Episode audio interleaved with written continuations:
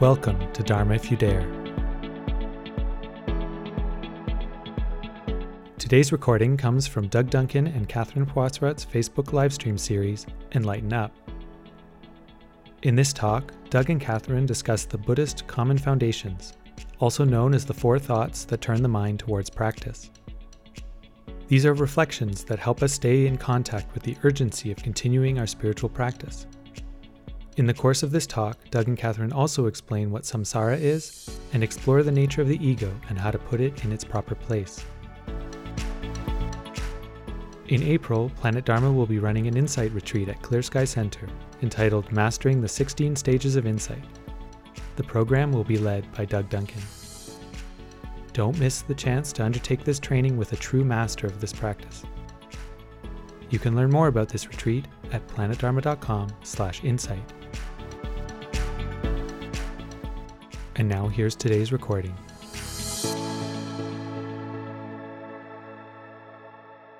Today we're going to talk about the common foundation. There are four of them. There are four common foundations.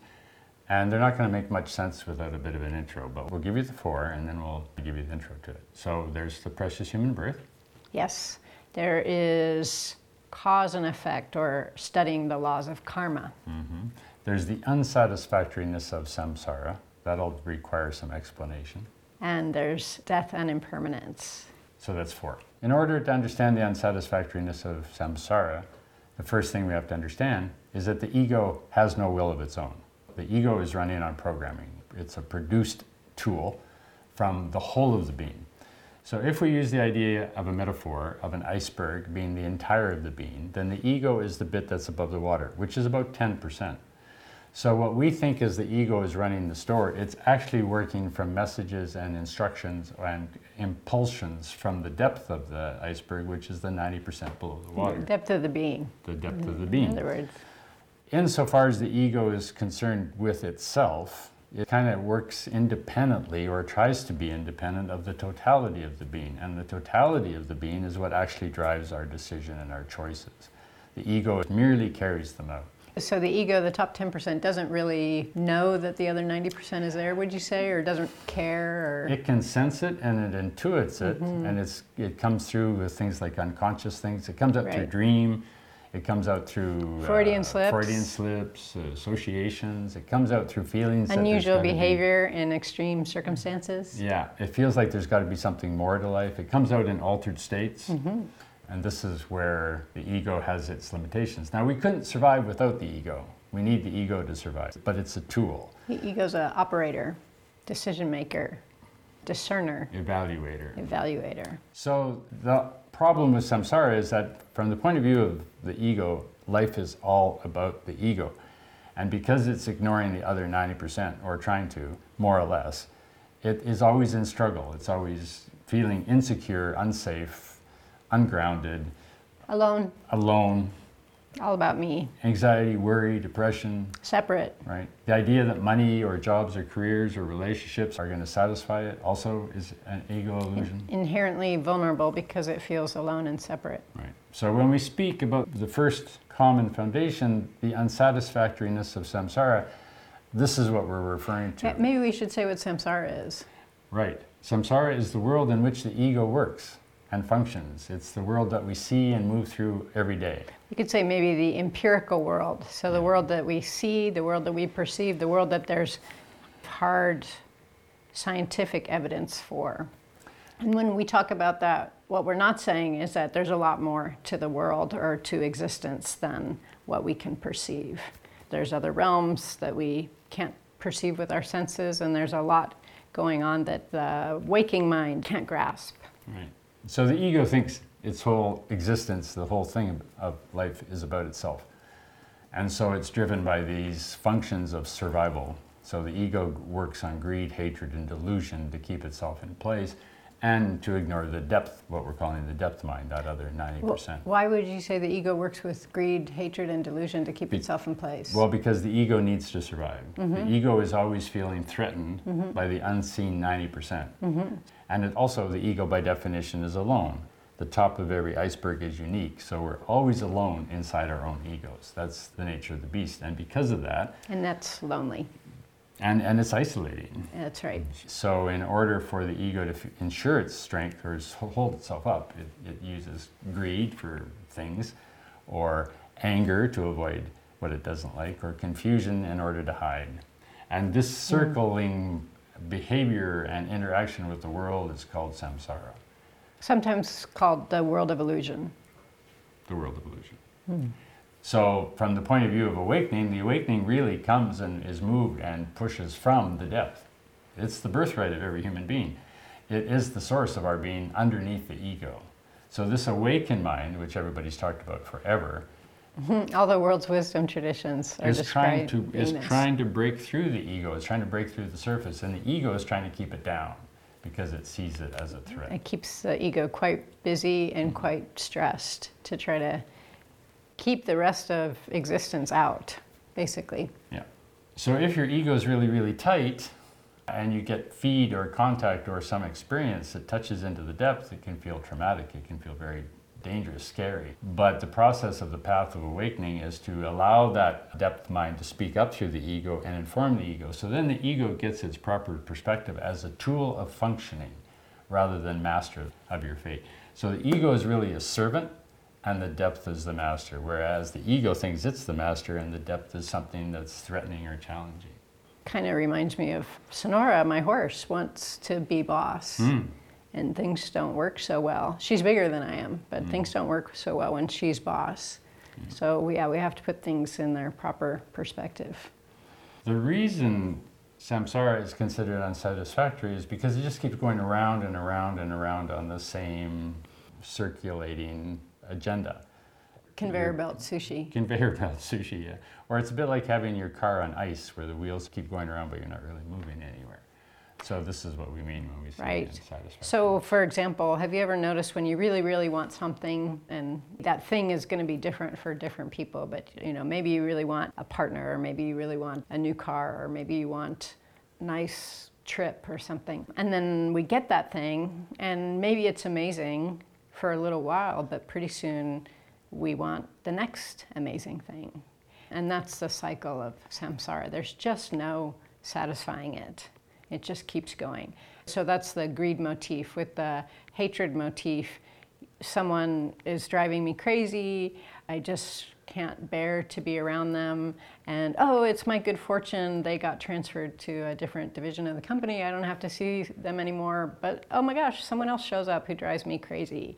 And so maybe it has something to do with me. But this is how samsara works. And this is how awakening works is when we realize that it's me and I need to look inside myself. That's when the cycle of samsara, the cycle of the world of illusion, the cycle of suffering starts to slow down and we can alleviate that suffering. So that's a happy moment, a happy day, a happy process when we start looking inside rather than externally. So now the ego has a job. The ego's job is to bring that depth mind into a form and a, uh, into an understanding that can be worked with. So the ego's job is to serve as the servant or the agent of the awakening mind's manifestation in the world. So on that basis, right, the ego is a very, very important tool. And the most important part of the tool of the ego is the ability to reflect back on ourselves. So, our ability to see ourselves as separate from other people, and also seeing our ability, probably the only species that knows it's going to die, long, long, long before we are going to die.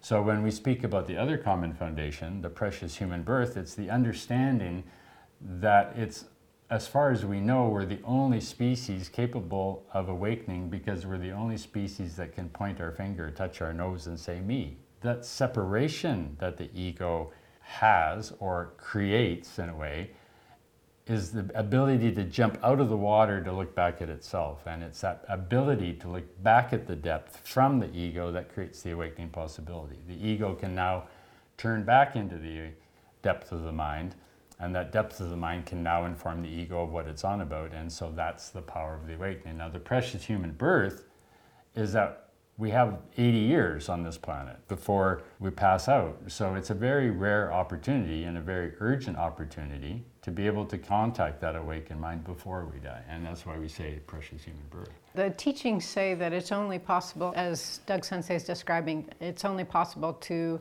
spiritually awaken from a human incarnation.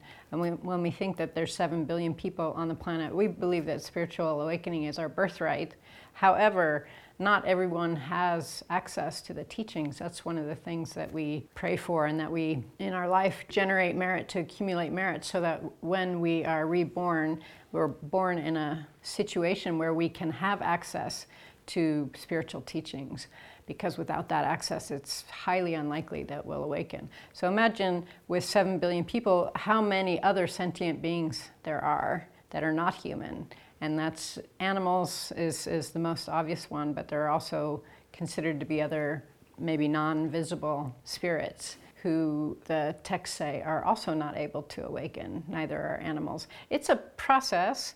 We enjoy working together with our animals to raise their consciousness. I believe that's definitely possible, but I don't believe that they'll awaken as long as they're animals. So we try to help them so that hopefully in their next lifetime they'll be born maybe as a chimpanzee and get closer to being human each time.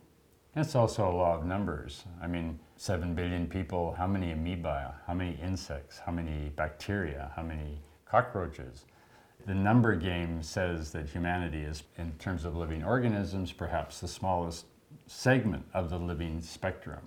Mm. So, again, it's precious because if it's also true that you can only awaken from the human platform, the chances of being born into the human realm are percentage wise of births either from womb, egg, or moisture, are relatively small. So, this is another reason why it's precious. And this is why we are so keen on using this precious human birth to awaken as much as possible because we have this 80 years basically to do whatever we want or whatever we can with it. And, and what we found is that the best thing to do, the optimal thing to do, the most beneficial thing to do that benefits, yes, ourselves, but also the maximum number of other beings possible is spiritual awakening. So that's why it's such a good idea. If you're watching this, you definitely have that capacity. You have access to the teachings and you have the means to apply yourself to that end. And that's why we are so keen on it. And if you find something better to do, let us know because that's I, I don't want to speak for you, but that's the only reason I'm doing this is because it's the best thing that I've found. And you can do anything. What do you do? I would say you go for spiritual awakening to benefit all beings. So this brings us to another point, which is fundamentally, if you don't believe in rebirth, then there's real no motivation to seek awakening because you get this one off and you can just live the life of pleasure if you can maintain it or sustain it, and you can die, and that's the end of the game. But if you believe in rebirth, then the, the idea that something continues over, that the stream continues into another form, then you have to recognize, wow, I'm not gonna, I don't want to go through all the same problems again and again and again. So the idea of rebirth is easily shown by the nature of your awakening consciousness, your ego consciousness, because the person, you, who showed up for this video today at the beginning is now no longer there. There's a new being there that wasn't there a few minutes ago. If you think about it in terms of a feeling, feelings are born, feelings last, and feelings pass away. Thoughts are born, thoughts last, thoughts pass away. Everything is passing away. Everything starts and ends, but the stream continues on. So when we talk about rebirth, we're also saying the rebirth of the karmic forces, which is our next point. The karmic forces continue the stream moving in the way that it was before. So the acorn doesn't fall far from the oak. Therefore, it's going to be another oak, and so on and so on. So, this rebirth principle demonstrates the third common foundation, which is the cause We're, and effect of karma. So, cause and effect, the laws of cause and effect, also known as the laws of karma, we believe that it won't be probably very long now before scientists discover that karma is real. I find that kind of humorous. They've also discovered that meditation works. Amazing. People have known this for a long time already, but somehow scientists make it more real. And that's that samsara thing, like it's real to the samsaric world.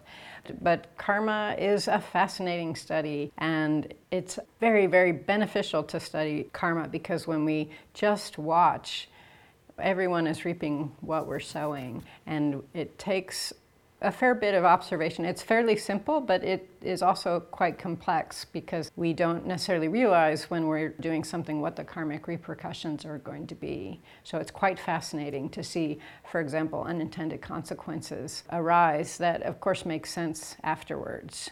And it is a, a natural law, just like entropy or gravity. It is, we like to say, that karma is inexorable. And so we want to not in a stressful kind of way, but in a mindful kind of way, pay attention to our karma and what kinds of seeds we are sowing. Karma is the law of cause and effect. There's wholesome karma and there's unwholesome karma.